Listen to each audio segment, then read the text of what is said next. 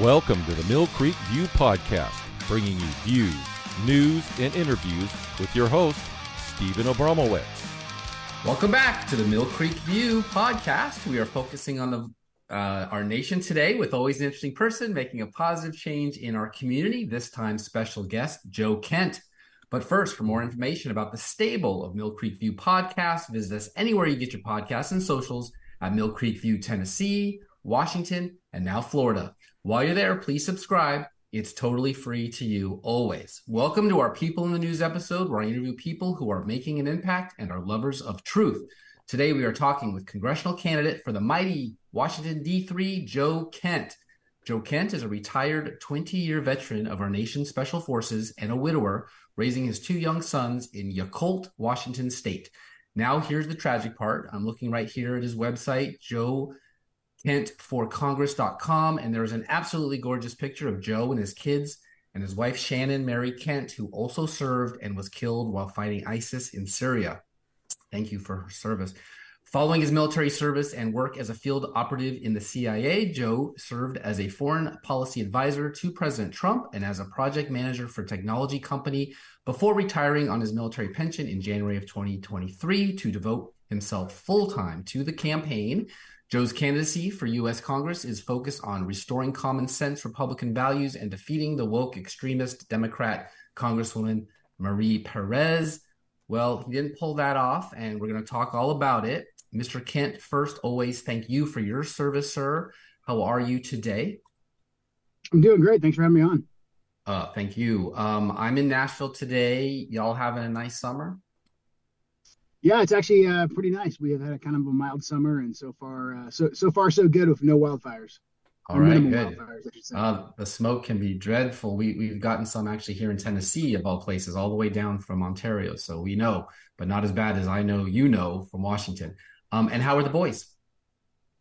They're doing good, keeping me busy. So eight and six, so full time summer building tree forts and swimming in the lake and all that good stuff. Oh, that's awesome! They're gonna have a good summer then. Um, so I plan to release the show on uh, Mill Creek View in Florida and Tennessee, where I'm regularly the host, and your home state, of course, of Washington. So tell us about Yacolt for folks that never heard of it and will probably never get to go there. Uh, tell us about your yeah. district. Well, you've probably never heard of Yacolt. It's uh, just to the north of Battleground, and I'll kind of bracket you in. Battleground is just to the north of Vancouver. Vancouver is basically on the other side of the Columbia River from Portland, Oregon. So we are Southwest Washington. Vancouver's our biggest uh, biggest city. It's somewhat of a uh, sister city to Portland, Oregon. A lot of folks kind of commute across the river into Portland who live in Vancouver. Um, but the rest of the district is very rural. It's former timber country. Um, so the logging industry and everything that's happened to the logging, logging industry has deeply affected uh, the Pacific Northwest, but especially our district, whether it's excessive environmental regulations or it's the offshoring of a lot of the factories that used to process the timber that's really impacted the district as well. We actually go all the way out to the Pacific Ocean and then we go up into the uh, Columbia River Gorge out to the east. But it's a, uh, by and large, I'd say a rural district, still, still very conservative um, yeah, so it's a, a, great place to live, uh, kind of a unknown pocket of uh, conservative common sense values in the uh, in, on the West Coast and the Pacific Northwest. Yeah, and it took me a couple years to figure out that there is a Vancouver, Washington, not related to the Vancouver, Wash, uh, Canada, which is up there in British Columbia, although yes. it is right next yeah. to Portland and Vancouver, British Columbia, Portland, Seattle have all had um, a really rough go of it the last five years. So we're going to talk all about that. Um, and of course, where you are, the economic uh, situation has been very difficult. So, your opponent in last year's primary election was an incumbent Republican, Jaime Herrera Beutler. She joined uh, Democrats in D.C. and nine other Republicans that are all gone now that voted for Trump's first or second or maybe third impeachment. I, I can't remember. the voters obviously didn't like that, threw her out, and you beat her by about a thousand votes. All good. But the Democrat, Marie Gluesenkamp Perez, a Marxist, I believe she actually ran on that, won 31%, 18,000 more votes uh, over you. Head to head, she won the general by 50.1 to 49.3. Very close. So the 2021 Cook Political Reports PVI, which stands for a partisan voting index, had your county, but not your county, your district, R plus four. In 2022, the same thing, R plus five. She supports abortion access and policies to counter climate change. Hard to believe the farmers of Southwest Washington like that. I saw a picture of her at an outdoor event, and even the MIA junior senator from Washington, Maria Cantwell, looked like she couldn't believe she had to be working with this person. What's your assessment of her so far? So look, she she ran basically as a moderate Republican. If you go back and you look at uh, the way that she presented herself and the things that she would say, on the stump, she basically said that she's a moderate Republican. But now that she's been in office and she actually has a voting record that she can't hide from, she's voting for absolutely the craziest parts of the Biden agenda, whether it's letting biological men into your daughter's uh, dressing room, whether it's supporting abortion up to the ninth month, depriving life saving care to a baby that survives an abortion. She voted against that. Absolutely insane. Uh, she's voted for pretty much every single Biden economic policy that's destroying the middle and the working class right now. Our, our gas out in Washington state's over $5 per gallon because of these policies, because of Biden's war on domestic energy. She supports basically open borders. Our district's right between Portland and Seattle. So failing sanctuary cities that are an absolute vector for fentanyl trafficking, human trafficking, crime, all of the all types of crime, especially violent crime, is up by about 60% in the district. And these are a direct reflection of the policies that she's voted for since she's been in office. So the difference between 2022 and 2024 is that she actually has a record. So she can say moderate. There's actually just a piece out uh, I don't know when this is going to air, but this morning there was a piece out in the Washington Post where they talk about how moderate she is, but they never talk about any of her votes. So she's got a lot of friendly media that says moderate, moderate, moderate over and over again.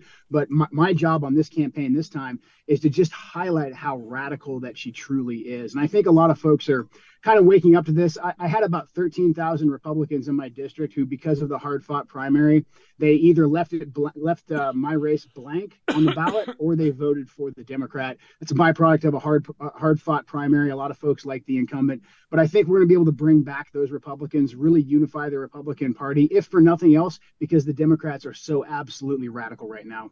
Mm, yeah, it reminds me a lot of Orange County four years before that. Um, where they ran on a moderate. They acted very progressive, and Orange County said, uh, "What did we do? That's the end of that." So I hope that goes your way. I had Dino Rossi on this show a while ago. Uh, oh, wow. He's the he's the poster politician for election integrity problems in Washington. Do you think the election against Ms. Perez was clean?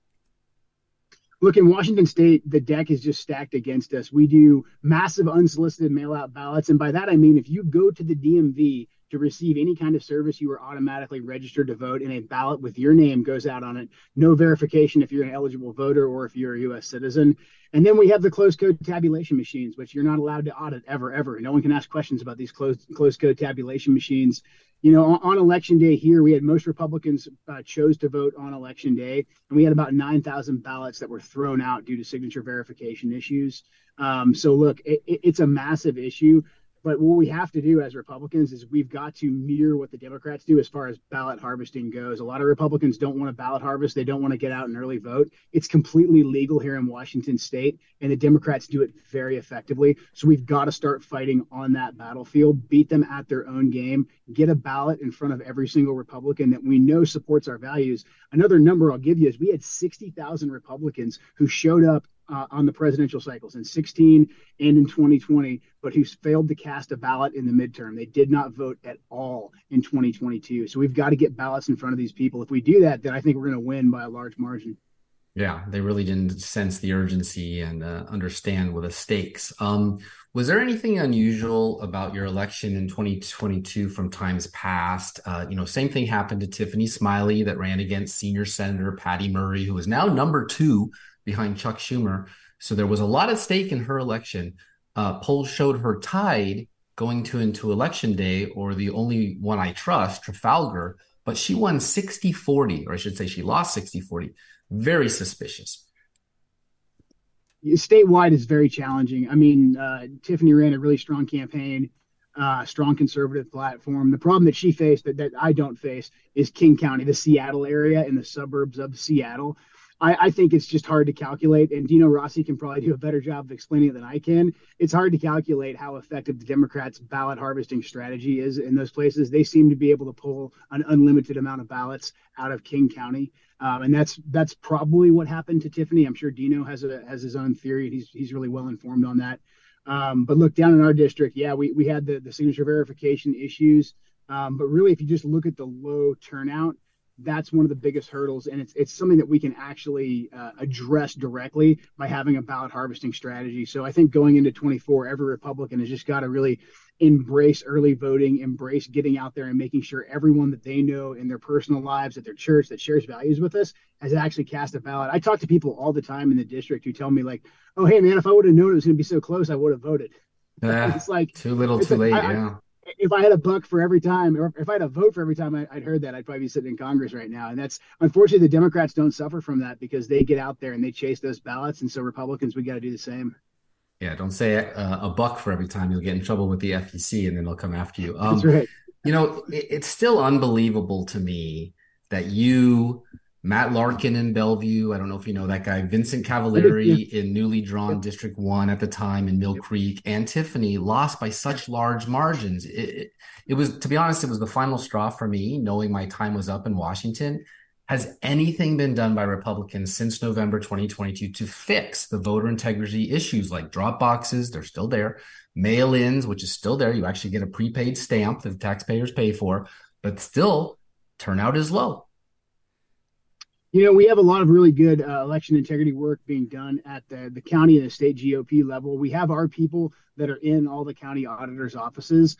But unfortunately, look, I mean, we can have all the activists involved, and we should have activists involved at, at those levels. But the, the, the systemic problems of mass unsolicited mail out ballots, everything that you described, and the closed code tabulation machines, we're not going to be able to get rid of those until we unfortunately flip Olympia. And that's going to be very challenging to do. Um, but again, this kind of goes back to my original point of we, have got to get everybody that we know that shares values with us to get out there and vote. The east side of Washington is as deep red as it gets. If we get all of them to vote, I, I, I honestly believe that we can combat King County. Um, it's going to be a knife fight, but I think we can do it. But yeah, I mean, I, I tell people all the time, look, the the crazy thing about 2022 and 2024 is we all know post 2020 how bad this system is. But in order to change this system, we have to win within it. That's why people, I, again, the ballot harvesting is something we've just got to embrace. Yeah, because the the after the fact legal means and lawyers that obviously doesn't work. Um, I, w- I was shocked, Joe. Tell me how you feel about this. I was shocked how low the registration among Christians is in Washington. Oh. Not just you know don't oh, yeah. vote, but even register. Twenty five percent. Uh, they're a natural Republican constituency down where you live, R plus five. You would think they would be engaged, they would be activists. Is there no outreach to them? Only way to change one party rule is with them, in my opinion. One in three Christians doesn't vote consistently. Yep. That that's a major issue. If we get all these Christians to actually vote, I, I think we're going to take back the state in a, in a very big. We're definitely going to take back my district, leaning conservative, but the rest of the state is in play as well. Uh, right now, we are doing outreach. So all of the major GOP parties in my district are doing targeted outreach uh, to religious religious leader, leaders, to the Christian community, and we've had mixed results. We've had a, a, handful of churches that have gotten really involved. When we were trying to ballot cure, we had a bunch of churches that really stepped up in a very big way. We've got a bunch that have come come to us since 2022 and said they want to be involved. Uh, these municipal elections that are taking place in this off cycle, this off year, they're really involved in. But there's still, unfortunately and tragically, there's there's still quite a few who either say, "Hey, look, I don't want to mess with my nonprofit status, so I can't do politics," or there's unfortunately the other ones that are saying, like, "Look, this is uh, this is a worldly problem, and we're here to deal with, you know, the the eternity. We're here to deal with the religious world, and we we, we draw a strong line between them." Um, so I, you know, we're doing as much outreach as we possibly can. I, I think the grassroots of the church, though, is is hopefully starting to wake up. I feel like they are. I, I go around to a bunch of different churches um, and, and, people are starting to be very frustrated because it's right up in your face in Washington state. Even if national politics, you, you hate talking about it, the Washington state politics, especially the new policies that say that the uh, the public schools can essentially kidnap your children away from you if the kid says that, hey, I, I want a sex change, hey, I want an abortion, and my parents don't support it. The fact that Washington state can come and take your kids, this is waking up a lot of folks in the religious community. So we, we've just got to turn a lot of that that anger into voter registration and voter participation uh, you know, just when you think it can't be any worse for the churches, COVID comes along and shuts them actually down, won't yeah. let them assemble. And yet that wasn't enough in November of 2022 to uh, get them motivated. I don't know what is. Maybe you're right. Maybe the uh, SR, which I want to talk to you about in a minute, 5599 will finally get them to say, oh, now they're coming for the kids, not just our church, then I care more about that than that. But man, it's disappointing. But there, so there are three Republicans, including you, for November 2024 against Perez, unless something's changed that I didn't read about. Uh, not a single incumbent lost last year nationally, which is interesting, not one. Do you think the vote will be split and she'll walk in again? Or do you have some internal polling maybe that can give us some optimism that this is your chance? You know, I, I, think the lesson coming out of the last primary, last primary, I was going up against a 12 year incumbent backed by the full weight of the Republican establishment nationally and locally. Um, and I beat her. And, and, we also had other Republicans that were really strong on that ticket as well. And I had a slim margin that I beat the incumbent by. Uh, we have the jungle primary system does not work in our favor. So I think the big lesson learned as Republicans in 2022 is that if we are divided, the Democrats will win. So I've already been endorsed by five of the seven county parties in my district. We should have the sixth one locked up here by the end of the month. Uh, hope we're working on getting the state endorsement as well. So Republican unity is key. I, am really not focused on the other folks that are in the race right now as far as Republicans. My sole focus is on Marie Perez. If you know, if people can vote for whoever they want to vote for, but we've got to keep our eye on unifying the Republican Party, especially post primary. Our primaries are really late out here; they're in August. For some reason, in Washington State, it takes them two weeks to count the dang ballots, so we don't have a declared winner usually until the second week of August. That was the case last time. So we've got a very short window for a general election. So the more that Republicans stab each other and, and have a bloody primary, the more the Democrats benefit. So my, my sole focus is on Marie Perez. Yeah, and I would bet on the Green Beret to, to come out of that scrum anytime. Um, was the Washington GOP, the state now, helpful to you last time? Uh, post primary, they were. You know, pre primary, they were they were helping to defend their incumbent, which you know I get it. They're defending their incumbent. I think they should have been a little bit more aggressive about censoring her, but hey, that's all in the past. Doesn't really matter. Post primary, they they did what they could. Unfortunately, the national level Republicans, the NRCC, the RNC, they looked at really bad polling and they told me that I was going to win by six points, so they weren't going to give me any support. But we knew how brutal the primary had been. I, I had $14 million spent against me. Uh, depending on what kind of voter you were, you either heard that I was a secret socialist or that I was like a rabid Nazi, um, or something in between. Like a lot, 14 million buys you a lot of negative press. So we came after the primary and we said, "Hey, look, we need help. We need a couple million dollars because I was flat out of money. We raised 3.5 million dollars last cycle, all individual contributions, but we used it all getting through the primary. So at the end of the primary when they're like congratulations you're the republican nominee i was like thanks man i need money my staff's just worked for a month without any pay we're in debt and the R and the uh, NRCC and the RNC were like, "Hey, start measuring the drapes uh, in your in, in your Congress office because you're going to win."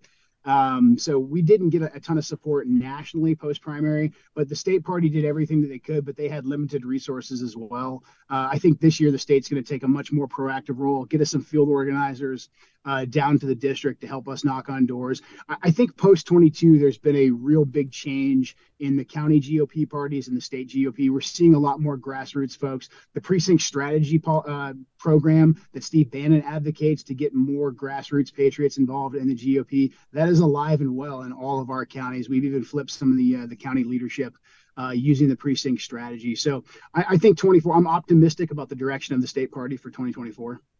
Okay, good because I know it was kind of left uh, also in shambles, not a lot of money there, and uh, since they lost their incumbent, the National Republican Committee probably didn't embrace you as much as we'd have liked to, and then they had to circle the wagons against the the president. Um, I interviewed something. this cracks me up. I interviewed the mainstream Republican Party president, the new one, and what they ultimately did in this time is they moved from a very industrial part of the state uh, over there in Marysville, near where Steve is in Lynnwood, and over to Moses Lake, which is much more rural, much more eastern near Spokane, kind of more like your demographics. And it cracks me up because in the age of MAGA, there is such thing as a named brand party called mainstream. The president said they, they wanted to be centrist to build more support. Well, that would be considered Republican, but they're mainstream Republicans. Do you think going to the middle with how radical the Washington state Dems are is a good strategy or bad?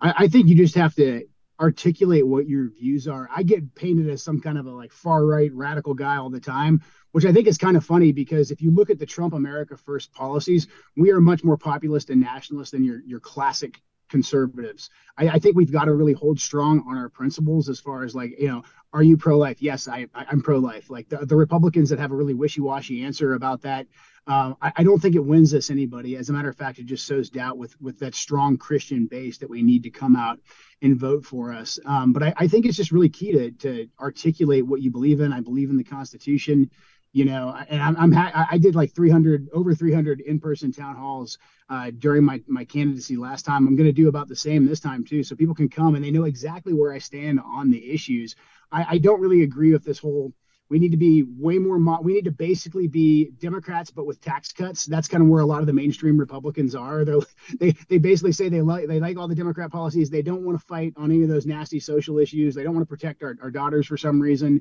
um, but every now and again they'll support some good tax cuts. Like I, I don't see how that's any different than what the Democrats are, are, offering, and I don't see how that inspires anyone to come out and, and to vote.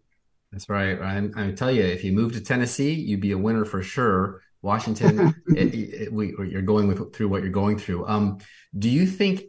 Well, this is a hard question to answer, I think, but I'll just throw it out there. Do you think any Republican can ever win in Washington with all of the things we just talked about? you know, it's going to be hard. I, am pretty optimistic. I, I, don't know if you guys have had Semi Bird on the show, but you should. Yes. Yes. Okay. Yeah. Yeah. Semi's fantastic. I mean, the way that Simi is getting out there and engaging with people, and that guy is in Seattle, I think, pretty much every week. And he's talking to communities that Republicans just haven't talked to for a very long time. And he's out there and he's having real conversations. And Semi is a great example of a guy who he'll tell you exactly where he stands um, and this is how he feels, and this is why he feels that way, and these are what his policies are, and it's all very common sense. So I, I think with a guy like Semi who's willing to get out there and really, really do the work and go to those hard spots in King County and not just stay in the the friendly Republican areas of Washington State. I think we have a chance. Now, is it going to happen overnight? Is it going to happen in one election cycle? I think it might be more of a gradual fight. But the worst things get in Seattle, uh, I think we are eventually going to see a tipping point because people are going to say, "Hey, this city's been completely destroyed." I thought that was going to be 2022, frankly. Um, so you know, is it going to happen in just two more years in, in 2024? I don't know. But I think as long as we keep chipping away at it, and, and as long as we we stand firm in in what we believe, and we articulate how common sense our approach is, and we highlight how radical they are, because the Democrats they either they're either doing one of two things. They're lying about how moderate they are, or they're pointing the finger and being like, "But those guys are Nazis. Those guys are racists," and that somehow bullies people into not being able to vote Republican. So, I, I think it's going to be a grind. It's going to be a fight, and we've just got to go have those hard conversations. Okay. So Dori Monson, rest his soul, and I used to complain about the press. Did the press yeah. give you any support last time in the state? And you were on Fox a lot. Hannity, I believe, was maybe your go-to do you think uh, that Tucker. helped? Yeah. Oh, Tucker. Yeah. Okay. Tucker. Who's yeah. Unemployed now. Did, uh, did that help or hurt your campaign in Washington State to be associated with, you know, the evil empire of Fox News? Yeah, it's kind of funny. I mean, uh, really, Tucker was the only Fox show that would consistently have me on. Uh, again, it's the kind of that split I think in the Republican Party. Tucker was very America first, very nationalist populist, especially being anti against any, any more foreign interventions, very pro working class. So I was branded as one of the Tucker people. That helped me a lot as a insurgent ca- uh, candidate going against an incumbent Republican. That helped me a lot in the primary. It definitely helped me with fundraising. I mean, Tucker having me on on prime time, that's nothing that I could afford to buy on my own as a guy relying on people giving me 10, 15 bucks here and there. So I'm very grateful for the time that, that Tucker gave me. I'm on Bannon's War Room quite a bit too. That's an activist audience that's done a, a lot for me as far as fundraising goes. The media landscape in the Northwest, it, it, I mean, nationally, it's challenging for Republicans, period. But in the Northwest, it's very difficult. I mean, I have Lars Larson. I had Dori for a while. We got Ari. We got Jason Rantz and that's about it. I mean, Clark County Today is a local paper that does a pretty good job of being fair and balanced, but the rest of them are absolutely hostile. so they, mm-hmm. I've given probably hours of interviews well, to these. Be sure to lump the Mill Creek View in with that group because we are not hostile. We are guys, supportive. You guys are not hostile. Yeah, you got you guys too. I appreciate you guys. I, I appreciate all this all all kinds of podcasts because that's how we actually get our message out. Because like the the traditional media of you know print and the traditional broadcast media they are just going to to paint us as radicals every single time. And unfortunately, that that has a uh, a repetitiveness to it that does have a good deal of penetration of people. Unfortunately.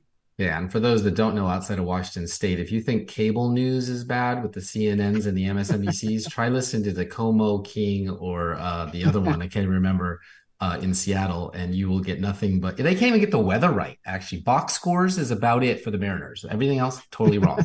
what difference does that make? All right, so let's back to your opponent here. She just sponsored the Corrective Action Report Oversight and Accountability Act, C A R O A, whatever unanimously passed, which is nice, the House Small Business Committee. It requires all agencies to include information in reports that provide clarity about small businesses' participation as federal contractors and will hold the agencies accountable for hitting their small business benchmarks. Is that the way for feds to identify their political rivals and give conservative companies a hard time? Yeah, I mean, basically, she she just wants to pass more government regulations, and we all know how well government regulations uh, treat small businesses, treat treat treat the, treat the trades, treat our natural resources industries. But she she put that forward right after she voted against the REINS Act. The REINS Act would have started clawing back a lot of government red tape. It would have made Congress actually vote on a more government regulation as opposed to letting all these different three letter agencies just basically pass new laws through executive fiat. So she voted against that. That would have been a lifeline for our timber industry, for the fishing industry, for small businesses. And then she does this performative bill that basically is going to help the federal government identify who those pesky small businesses are that uh, don't adhere to their values. So yeah, this is uh, pretty classic for the type of legislation that she's been sponsoring. Yeah, and unfortunately unanimous. So not just can't just blame her, but she was the spearhead of that. Um, she ran as an auto shop owner who describes herself as an independent-minded Democrat do you think in 2024 being associated with Trump will help or hurt you? You know, uh, for me, I, I, think honestly, people just need to come and hear what, what I stand for. Some people like Trump, some people don't like Trump. I am a Trump supporter. I'm, I'm willing to say, you know, why I'm willing to articulate why I'm a Trump supporter uh, with them. But at the end of the day, look, in 2024, by the time our, our election really kicks off, there's already going to be a Republican nominee. The Republican uh, food fight over who the Republican nominee is going to be is going to be over. It's going to be decided. And it's going to be a matter of that Republican versus Biden and the Marxist left. So really, for me, it's like we've got to unify together. If you don't like Trump, if you don't like this Republican or that Republican, look, there's no middle ground. You're not getting your preferred exact candidate. The other option is Perez. The other option is Biden, and the continued downward spiral of our nation. So.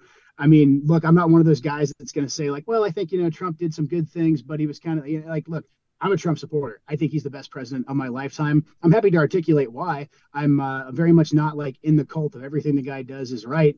I, I think he is a, a, unique person for these unique times that we're in. Um, but I also understand that some people really don't like him. The mean tweets and the personality really piss some people off. You know, it is what it is. But that isn't that everywhere in life. Do you always get along with everybody you work with? I, I think. Uh, sometimes we have a very childish view of the way that we look at politics and the way that we view our politicians. Um, but I, I, don't think being associated with Trump will will hurt me. This, this, Trump carried the district by about five points in 2020, and then even a little bit more in, in 2016. Yeah, and I used to say all the time, "Hey, let's." When Obama was running the first time, I said, "No, let's skip the Carter years and go right to the Reagan years of prosperity." And this time, it's sort of like, "No, let's skip the Biden years, which is like the Stalin years, and go right to peace in our time." But that's another story for that. You can use that on the campaign trail if you want. Okay, that's, that's pretty so good actually. I got about five minutes left. Uh, you being, and he proved it. He, Reagan was actually had to prove it himself, but he did. You being a former CIA, how do you feel watching these hearings from whistleblowers like Steve Friend exposing the abuses to our rights the CIA and FBI have been engaged in for almost 20 years? Uh, it's absolutely disgusting, and the CIA and the vast majority of the intelligence community, especially the FBI, needs to be absolutely gutted. Uh, many of these organizations and agencies need to be completely and totally disbanded and broken up a lot of people, especially the, the notorious 51 spies who lied about the Hunter Biden laptop, they, they need to have their security clearances stripped. They need to be actually prosecuted for lying. If I would have done anything like this as a paramilitary operations officer, if I would have abused my access to classified information, to classified tools, tools I'm supposed to use to protect America against my political rivals, I'd be in jail. You wouldn't even know my name. They'd have thrown away the key and locked me up. Um, so we've got to have accountability. We've got to make sure that the American people can trust their intelligence community and that they have a good deal of oversight. And look, this is clearly Congress's purview. Congress should be going through right now using the appropriations process to actually get the American people trans, uh, transparency and accountability. The problem is we don't have enough people in Congress that understand how these places work. Most people, members of Congress, have never had a security clearance before. So you get these very impressive looking CIA folks or generals that come in there and they say, like, like I can't reveal my sources or methods, otherwise we'll compromise national security and we'll cause another 9/11. And the, you know the congressmen, the senators, like, oh my gosh, I don't want to be responsible for that. And so they continue to give these organizations unlimited amounts of power. We need people who understand and records amounts of know, money yeah. Exactly. Exactly. We, we need people to understand how all of this works. Um, I mean, just looking at the way the FBI has targeted conservatives and looking at everything around January 6th, there's very specific questions that I would have and very specific reforms that I, I would be happy to author that would bring about some accountability to our intelligence community. But look, they're absolutely out of control and we've got to do something to rein them in. I think we need another church committee, uh, church committee 2.0 to have some significant reforms. Yeah. All right. Well, what about Kevin McCarthy from California? You know, the new speaker. We wouldn't have those hearings if he didn't allow for them. But do you think he's doing a good job? Um, he would have been your boss had you won. I, I think he is doing a, a, really good job. I, honestly, like I was pretty skeptical uh, about the type of job that he was going to do going into this Congress, but everything that's taken place since he's taken power, he's got a very slim majority right now. So I know there's a lot of there's a lot of criticism on the right that he's not doing enough, but his majority is, is like what seven seats. So he's got a slim majority right now. For how slim his majority is, the way that he's been using oversight, I think is very impressive. I, I, think he's fighting very, very hard. He's been out there, he's been really, really sharp on all of the key issues on the government overreach, the abuse, the weaponization of the Department of Justice. I think they're doing a great job. They put together the budget package that they put together that the Democrats ultimately rejected, that Biden rejected, was extremely reasonable. I know it wasn't everything me as a more freedom caucus minded guy that I wanted, but it was a reasonable package that had significant government reforms in it that we've been after for for decades now at this point. And the Democrats really exposed their hand by going against that. So, you know, look, all things considered, I think Kevin McCarthy is doing a really strong. He's he's performing very strongly as Speaker of the House. Okay. And his majority is a little bit less thin than uh, Pelosi's, and she impeached the guy three times. So, um, you know, and they tried to hold McCarthy to some strict concessions to get their vote for speaker. Yeah. I, am betting that had you won, you would have been one of those. Um, Andy Ogles from here, he was one of those. But Gaetz and from Florida and Boebert from Colorado, they never did even give him their vote. Do you think he'll he'll keep his promises, and impeach Mayorkas, HHS, Garland at DOJ, or but even Biden and Harris, or does he need more reinforcements like you? Because when you think about it, the Progressive Caucus with Jayapal was a net one with your opponent Perez, and therefore the Freedom Caucus was a net negative one because you didn't get there. Uh, do you think that's what's going to take to to to buffer that? Muscle, or can he actually do it in the next year and a half? I, think he's going to do it. I'm, I'm cautiously optimistic. I, I, think with the amount of evidence that they've found so far in these committee hearings, especially when you look at just how deeply compromised the Bidens are in places like Ukraine and how, how significant that is right now to everything that's happening on the world stage. I mean, the report that was just released yesterday by Fox and by the War Room about how the Bidens basically profited profited from Biden releasing to China. I mean, these are impeachable offenses right there. And so I, I, think because of the work that Kevin McCarthy and the oversight committees have done, I do believe that they're going to move forward with some impeachments. There's that. There's an argument right now. I think do we go and impeach Biden or do we go after Mayorkas and Wray and these guys first to get more evidence against Biden? That's kind of a tactical argument, but overall, I think when they come back after Labor Day, I think we're going to see some more action on that front. All right, I got time for just a few more. Unfortunately, I wish I could go on. This is fantastic.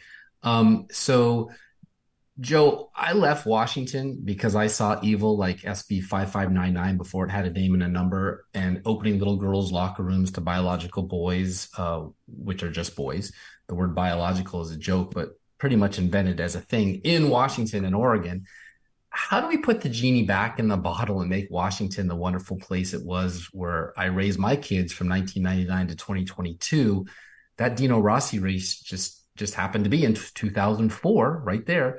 Uh, two two recounts, he won, and they stopped the third, and she won by 130 votes out of 2.9 million ballots. It's been downhill for the Evergreen State ever since. What are we going to do? my uh, Bluetooth kind of malfunctioned there, but I'll, I'll do my best. I think I think I got the gist of it. Look, Washington State's completely radical. Fifty five ninety nine, the kidnapping of our children. I mean, I, I think that this is going to be. I, I think that this is actually going to break the dam with a lot of people who haven't participated, or even a lot of independent independents and Democrats who might not like Trump, they might not like Republicans, but they can't vote for this. So I, I, think as long as Republicans can fundraise enough, and unfortunately a lot of this does come down to money, can we fundraise enough to expose how radical these people are? Because there's Democrats like Perez who are hiding behind behind this rhetoric about being a moderate, but at the same time, they quietly vote to support these policies. Like Marie Perez could have actually been a moderate and voted against allowing men into your daughter's dressing room, but she didn't. She went ahead and quietly voted along with it. She'll never talk about it publicly, but it's her public record. It's out there. So as long as we can get the funds to really expose that to people, I, I think we're going to be able to, to change the tide. But I mean, Washington State it's insane right now. We, have got a lot more work to do in Olympia if we're going to be able to do even the most basic things like protect our children. All right, last question. Uh, Rep. Jayapal, right there next to you uh, in Congress, is the head of the Progressive Caucus, full on commie. I'm going to, you know, there happens to be more of them than the Freedom Caucus. I'm going to go all the way back to my very first show and ask the origin story question of this show, okay? What is a Washington State Republican? What do they believe in? That's a great question. So, look, I, I, think we believe in very basic things like fiscal responsibility, not spending more than we take in, energy independence so that people can afford to put gas in their cars, they can afford to put groceries on the table. We believe in law and order. We believe in having an actual secure border preventing the flow of fentanyl coming into our country, pumping fentanyl in, into our communities. We actually want safe streets. We don't want open prisons like Jayapal and like Jay Inslee want. We want the police to be able to go out and proactively protect our communities. We don't want their hands tied behind their back. And we want to protect our kids. We don't want our kids to be sexualized. Every child should be able to go to our public schools. We pay a ton of taxes here. We pay a lot for our public schools. Every kid should be able to go to our public schools and get a decent education in the basics as opposed to being sexualized. We don't need sexual content in our schools, and protecting our children should be a nonpartisan issue. I think we can get into more detail about foreign policy and about tax policy and all that type of stuff. But I think those are the three key tenets right there. Like we support economic sanity, we support law and order, and we support protecting our kids. That's what a Washington State Republican is. Well, God bless you, Joe. Thank you for coming on with me today. Really appreciate you. Wish you all the luck in the world to help make that a reality and, and turn that state back to some kind of moderation because it really feels like we have about 48 states left in the union, and Oregon and Washington are not one of them. Um, and California, of course, long gone. Uh, but we are at the end here. So please tell our listeners where they can go to find out more about you, follow your social media, um, and get involved in your campaign, most importantly. Absolutely. Joe Kent for Congress, forcongress.com is the website. Anything people can give, even if you can only give 5, 10, 15 bucks, it actually helps me out a lot. The Democrats are already sitting on several million dollars. So go to joe kent joekentforcongress.com. All, links to all my social media are on there as well. Excellent. All right. Well, thanks again and have a great rest of the summer. You too. Thank you. It don't matter just one bit how much money's in the bank. It's all about the time we spend and those we have to thank. Such good friends. Baby, that's what it's all about. Till the bitter end. With Columbia, Tennessee based EnergizedHealth.com, you lose fat fast, simply and naturally without restrictive exercise or cardboard, dry, tasteless food. Revolutionize your health with this proprietary 88 day science from John and Chelsea Jubilee. People report getting off medications and reversing ailments. Energy, mental clarity, and alertness go through the roof. Look and feel many years younger and oftentimes unrecognizable. I know. I'm an alumnus and lost 70 pounds of fat with John and Chelsea and wouldn't have energy to do three shows a week without it. Hit the link in show notes for your free consultation and discount, money back guarantee so you have nothing to lose but unhealthy fat. EnergizedHealth.com. When the money's all gone and the colors faded from my hair. Will you be there? Sorry, welcome to the Steve and Steve segment of our show where we cover what we just heard. I like the music, Steve, but producer Steve, what do you think of our guest, Joe Kent? Well, you got to just remember, Steve, that we are doing the Washington podcast. You're doing your own show back to the day, and I don't have the beds set up for the Washington Steve version. I do have for Lewis, I do have for Vince, but I will make one for you so that next time around when you're doing a pinch hitting, uh, yeah. that uh, basically uh, you'll be ready to go. So, um, well, I'm I'm having flashbacks, you know. So, but what did you think of Joe? I thought he was great. Thank you for yeah. bringing him on. A solid-minded man and somebody who's taking his energy and using it for good. And yes, he's in a conservative area of Washington State. That battleground, that whole area, that's like a red zone. And uh, Olympia doesn't like their that, that yeah, when I was playing my when I was playing my hand at uh, political consultant uh, in Washington State, I kept pounding the table. The Christians and the union members who are angry with their union bosses and how the money is going to elect radicals like this, go there, talk to them, you'll win. They didn't do it. They all got wiped out. All right, moving on. There's another election just down the road it's not always Democrats and progressive Marxists, by the way, that that that and the communist liberals that hurt the country. Sometimes, too often, it's Republicans. Are people that ran for office or people that ran for office as Republicans and act like something else I just listed above. We call them rhinos, but sometimes not even Republican in name only, just wolves in sheep's clothing. From the Wall Street Journal by Te-Ping Chen and Lauren Weber. Uh, I, I hope I got Mrs. Chen's name right. The rise and fall of the chief diversity officer. Diversity executives hit the exits as company priorities shift. Everything is a battle, quote unquote. Two years ago, chief diversity officers were some of the hottest hires into executive ranks. Now they increasingly feel left out in the cold. Companies including Netflix, Disney, and Warner Brothers Discovery have recently said that high profile diversity, equity, and inclusion executives will be leaving their jobs. Thousands of diversity focused workers have been laid off since last year, and some companies are scaling back racial justice commitments.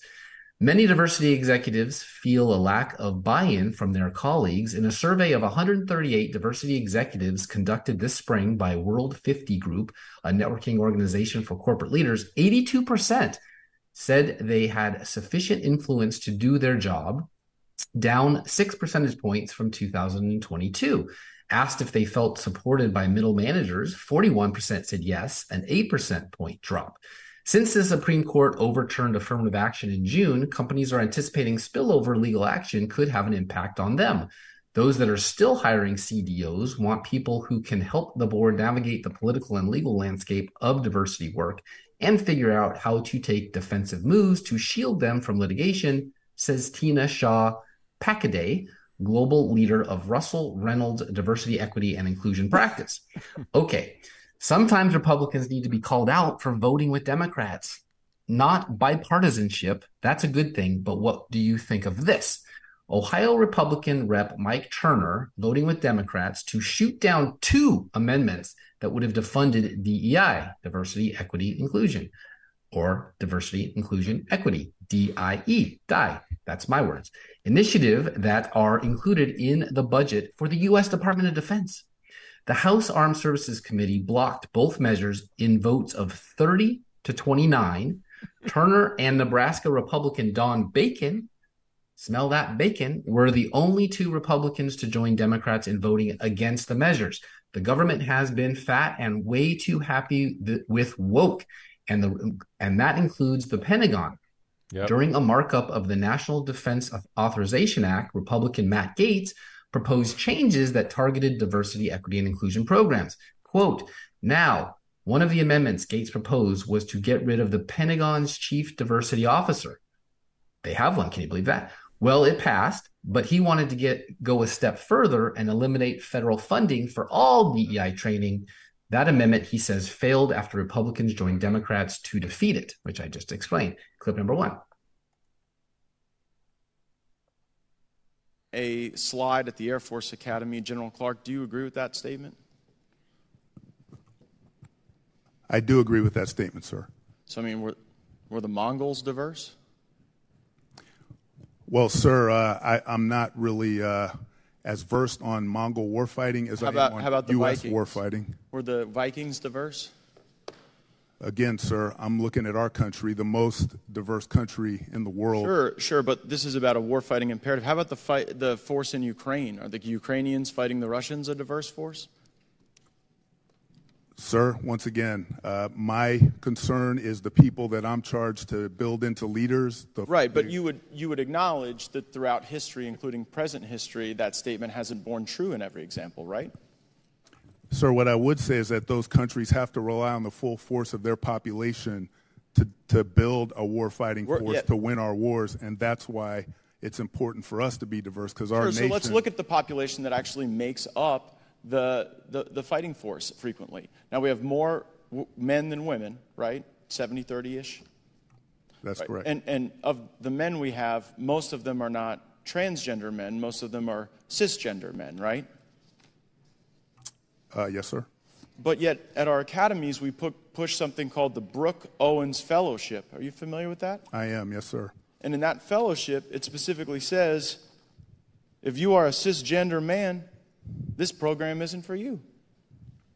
So you just said that your answer on why we, why we do such this, this full hug of these diversity concepts is because it's all about the fighting force that we draw from. But you, you're literally pushing a program in the academies that says if you're a cisgender woman, a transgender woman, a non binary, agender, bigender, two spirit, demigender, what's demigender? Sir, that's a uh, that's a, a, a term of the people that are eligible for that particular scholarship Yeah, that but is available to. It's a person who looks at their gender in a in a different uh, a different way than I do, sir. Well, sure, that's all of these people. You're a cisgender man, you don't even get to apply. Well, Do you know what gen- demigender really means? I, I'm not really sure, sir. Right. So, do you know what agender means? All one word, not a space gender, but agender.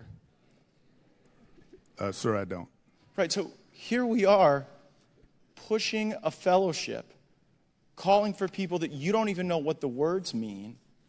And the number one group of people, the cisgender men, are excluded.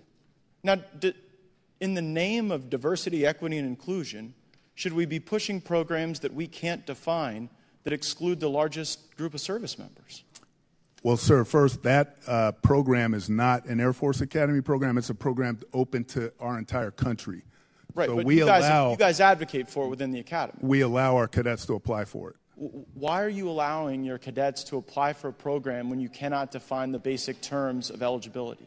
because it's an opportunity for us to develop them as warfighters, and we look for every opportunity But you don't even know that what we the can. words mean. How can to- you use this as a way to develop the warfighters if you don't know what it means? Well, some of those those uh, terms may not be applicable to us at the Air Force Academy, but some are.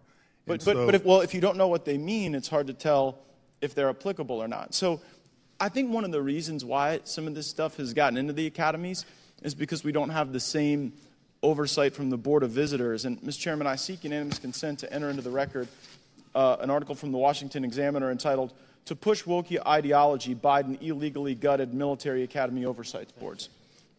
All And right. so in this piece, it So, goes through a timeline. That's it. Yeah. That, You went beyond. You went past the 230 mark, but that's uh, okay. well, that, Steve, that is, I don't have any marks on my notes that you gave me. But anyway, that's okay. And change those glasses out or something. U.S. Air Force Academy superintendent can't define gender ideology terms that they promote on campuses. All right. Well, we keep raising the alarm here on this DEI stuff. A few weeks ago, I told you some big Hollywood studios fired their DEI execs because they were pumping out failure after failure in the movie theaters. Well, they don't learn, do they? Warner Brothers Discovery names Lisa Collins as Diversity, Equity, and Inclusion VP for North America. Collins, who previously worked as head of people and culture partners for production at WBD, Warner Brothers Discovery, will report to Chief Diversity, Equity, and Inclusion Officer Asif Sadiq. Her appointment comes after Karen Horne, who had been Senior Vice President, Diversity, Equity, and Inclusion North America, was laid off by the company at the end of June as the division sought a broader reorganization. Quote, I am thrilled to join the DEI team under Asif's leadership. The DEI organization has become a shining example of WBD's commitment to training, retaining, and promoting talented colleagues from across the company. I am committed to this impactful approach in advancing our DEI initiatives to ensure our employees feel a sense of belonging and enthusiasm to build their careers here, Collins said. Always sounds nice. Hmm. we'll see. Get ready for alternative lifestyle Batman, non binary Superman, and Amazonian Wonder Woman. Oh, right. She already is that. oh, and, and Barbie made a billion dollars so far, so expect more work to- Toy Stories as well. Yippee. but who needs actors, right? Spielberg, Lucas, and Alfred Hitchcock's dream has come true. No actors. Netflix posting for a $900,000 a year AI product manager job makes clear that the AI goes beyond just the algorithms that determine what shows are recommended to users. While striking actors are seeking to protect their own IP from AI, among the union demands that Iger deemed just not realistic, so is Disney. That's why I call DEI also Disney Eisner Iger. It seems clear that the entertainment industry is willing to make massive investments in generative AI, Zhao said, not just potentially hundreds of millions of dollars, but also valuable assets to their intellectual property so that AI models can be trained to replace human creatives like actors, writers, journalists for a tiny fraction of human wages. Well, who's going to pay the tickets? Thank you, The Intercept, for this. Uh, as actors strike for AI protections, Netflix lists $900,000 AI job by Ken Klippenstein. Uh, do, do, do, do. Clip number two, please. Crowd. Uh, oh, it just phased out on me, Steve. So go ahead. Okay. And, uh, well, it sounds like that was the wrong one anyway, so that's good. Um, let's go to uh, da, da, da. I've got one that says Pfizer gets destroyed. Okay, so much for trusting the science. Trust the science, follow the science, follow the money, more like it. Here's a fun little video someone made that I found on Rumble. In the nearly two minute video titled, If I Was the Deep State, which appears to have been created by a conservative pro Trump broadcaster, the argument is put forth that sinister forces would rig the election with a puppet candidate and create a false flag that would allow for mass mail in voting. And it then proceeds to lay out a scenario that is eerily close to the reality of the past few years. Listen in. Clip number three in this in my notes. Dr. Hewitt. Sure. Um, based on our clinical trials and pharmacovigilance data, as well as real world evidence following the distribution now of, of billions of doses of vaccine, we retain confidence, strong confidence in the safety profile of the vaccine. So, sorry. Is that the one, Steve? It is, but not what I just framed, but I can explain it when it's done. So roll Okay, it. so Chair, point of order. Point of order. I- I've asked, do you understand why it causes? I know that it's a low risk. I'm asking, do you understand why it causes myocarditis? I want you, I want you to explain to me why it causes myocarditis. Do you Why understand why it causes myocarditis? Pfizer is aware of very rare reports of myocarditis and pericarditis that have been temporarily associated with vaccination. Well, they're still ongoing for some people. Sen- Senator Rennick, uh, Dr. Thiru should answer the question. Thank you, Dr. Thiru. According to public health experts and regulatory authorities around the globe, the number of reports of myocarditis remains small. I'm not rel- referring to the number of reports. I want you to explain to me the mechanism of how the vaccine causes myocarditis. Do you or do you not understand the mechanism of why the vaccine causes myocarditis? It looks to me like you don't. And if you don't understand it, why are you saying the vaccine is safe without qualifying the risks? So, um, Senator Rennick, I think uh, Dr. Thiru is actually about to get to that point. Whether people agree, whether there's agreement to his evidence or not, is another question for others to make a judgment on. Um, but if, Dr. Thiru, if you could uh, again go to um, Senator Rennick's uh, question. Senator, uh, all medicines, all therapeutic products and vaccines have uh, benefits and have side effects as well. Looking at the totality of the evidence for Pfizer's COVID 19 vaccine, uh, regulatory authorities, health authorities, experts globally, including in Australia within the Department of Health and the TGA, have maintained that the benefit risk ratio. That's not the question that I asked. I asked, can you explain why the vaccine causes myocarditis? Yes or no? Uh, Senator, the benefit risk Yes or no? of the vac- So you Even- clearly don't understand the pathway, do you? Because you can't explain it. I'm not referring to the cost benefit analysis here. I'm referring to do you understand the biochemical pathway as to why the vaccine causes damage to the heart? Senator, I'm happy to take your question on notice and come back to the committee with whatever information we can provide. I might just clarify, I was not referring to a cost benefit analysis in my previous response. I was referring to the benefit risk ratio. And health authorities around the globe continue to recommend uh, the benefits. Uh, And that's, this isn't the question that I'm asking. Anyway, thanks, Chair.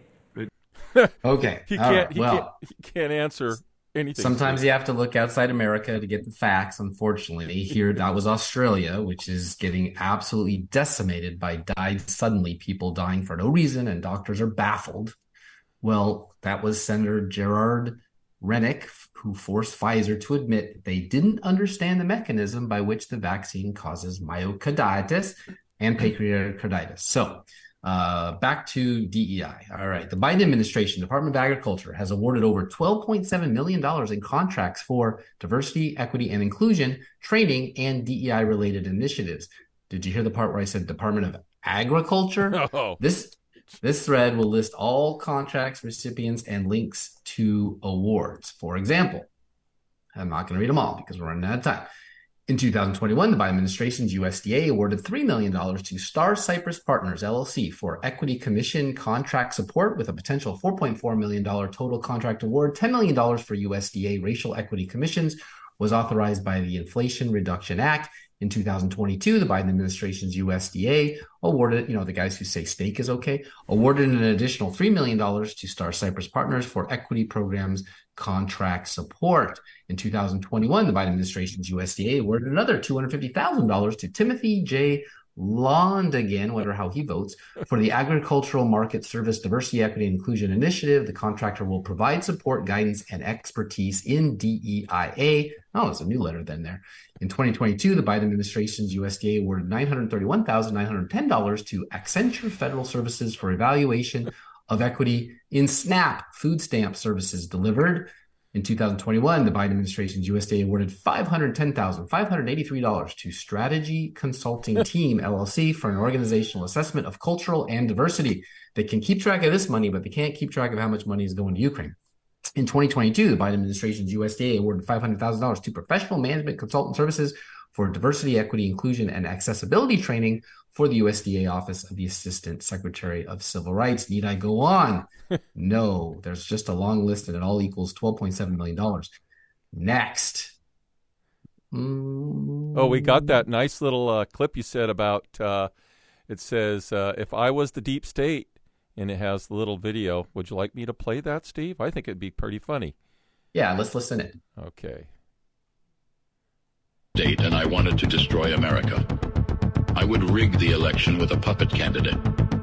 One that was so compromised that they would never say a word about it. I would create a false flag that allows for mail-in ballots. I would be in charge of the ballot counting machines.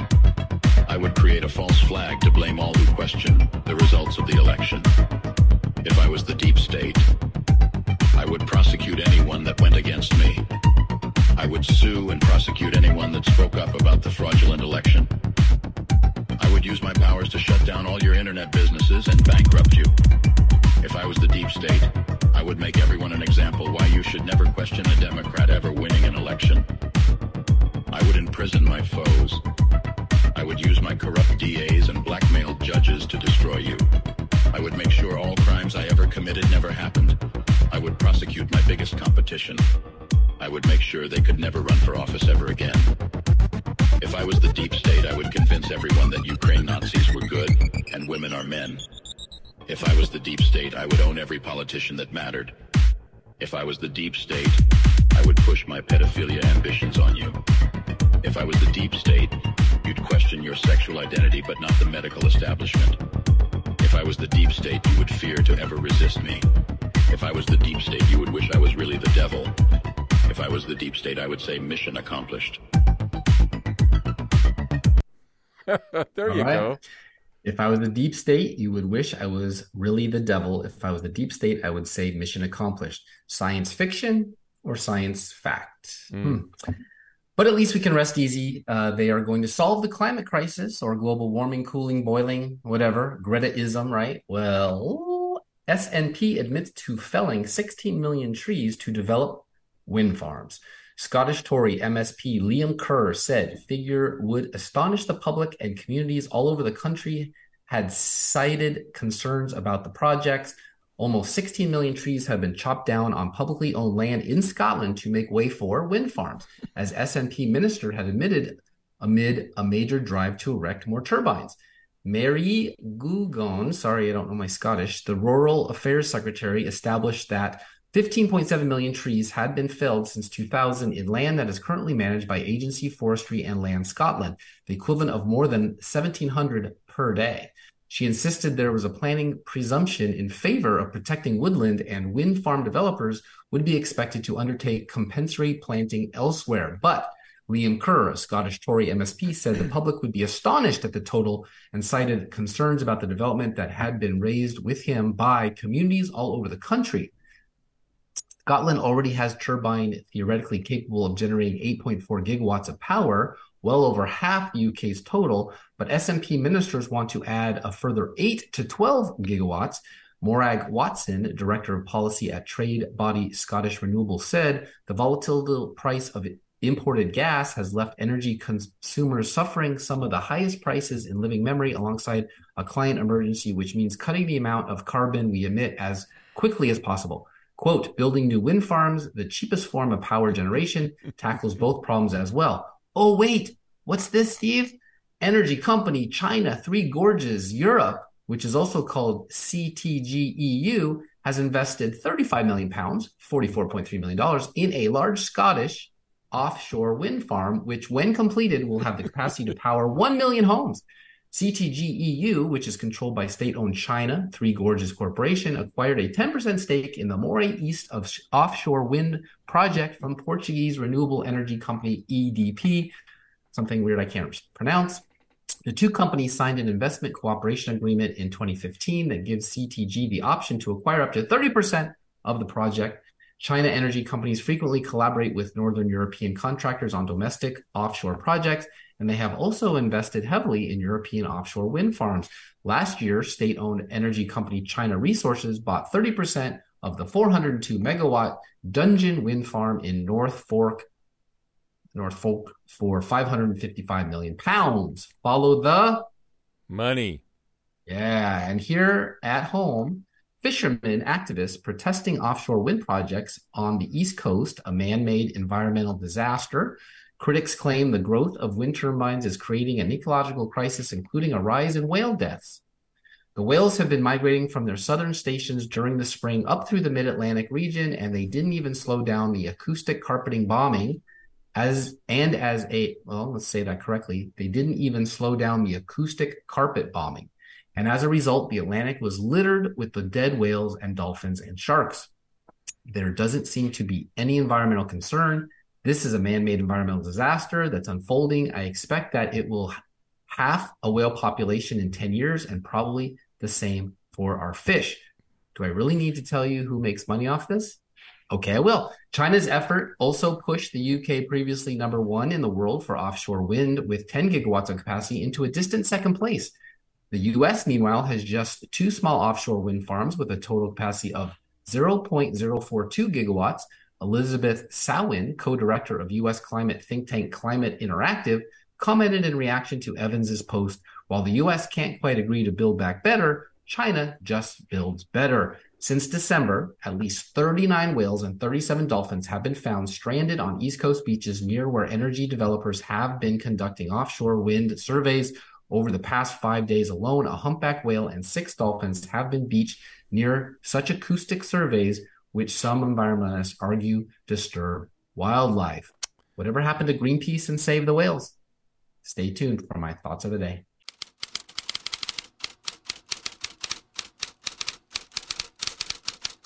Welcome to my quotes for the day. But before I share, I want to remind everyone to subscribe to Mill Creek View Podcast. That's Tennessee, Washington, and now Florida. Just go to Rumble or Spotify or iTunes, search for Mill Creek View, and hit the subscribe button and follow us. Be sure to check out our new business show, The CEO Special, where I interview great business folks doing good business. I really hope you like that one.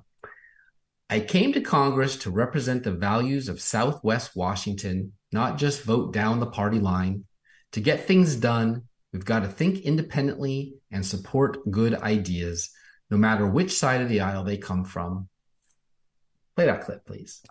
Annette asks, why are you voting with Republicans so often? Um, I'm a I'm a proud Democrat. Um, my core values are best reflected by the Democratic Party. Um, right now, I'm voting with the party eight out of ten times. Um, but there are um, good ideas everywhere. Like no party has a monopoly on the truth, and on some of these issues, I think um, I don't know. Sometimes it feels like um,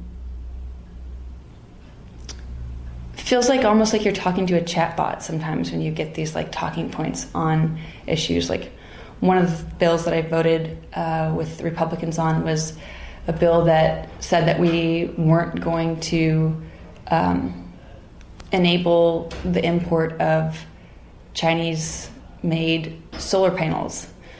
Um, and like, I get it, like, there's a climate crisis and we need to transition to cleaner energy. But we also know that a lot of those solar panels are literally made in concentration camps by Uyghurs in China. And I feel like if your energy policy and your transition to um, decarbonization is predicated on that kind of labor, you need a better plan.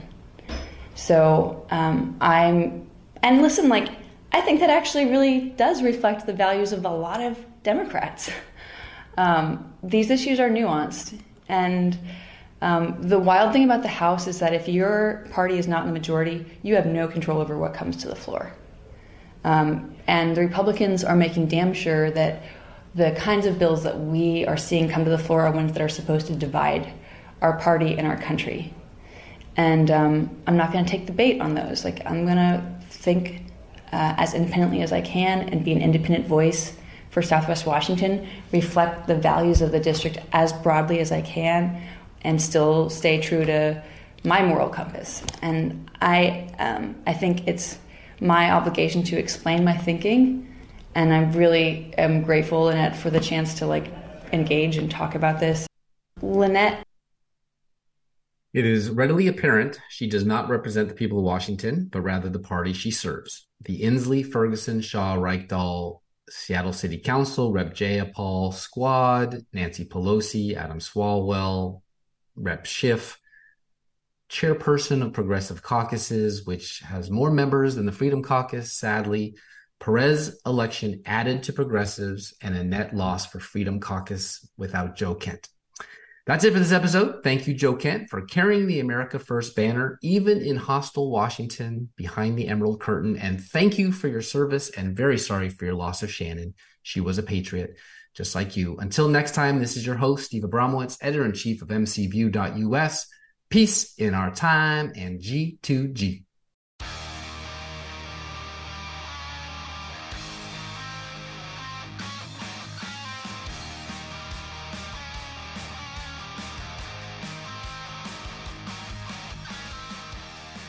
Any views or opinions represented on the podcast are personal and belong solely to the creator and do not represent those of people, institutions, or organizations that the creator may or may not be associated with in a professional or personal capacity unless explicitly stated.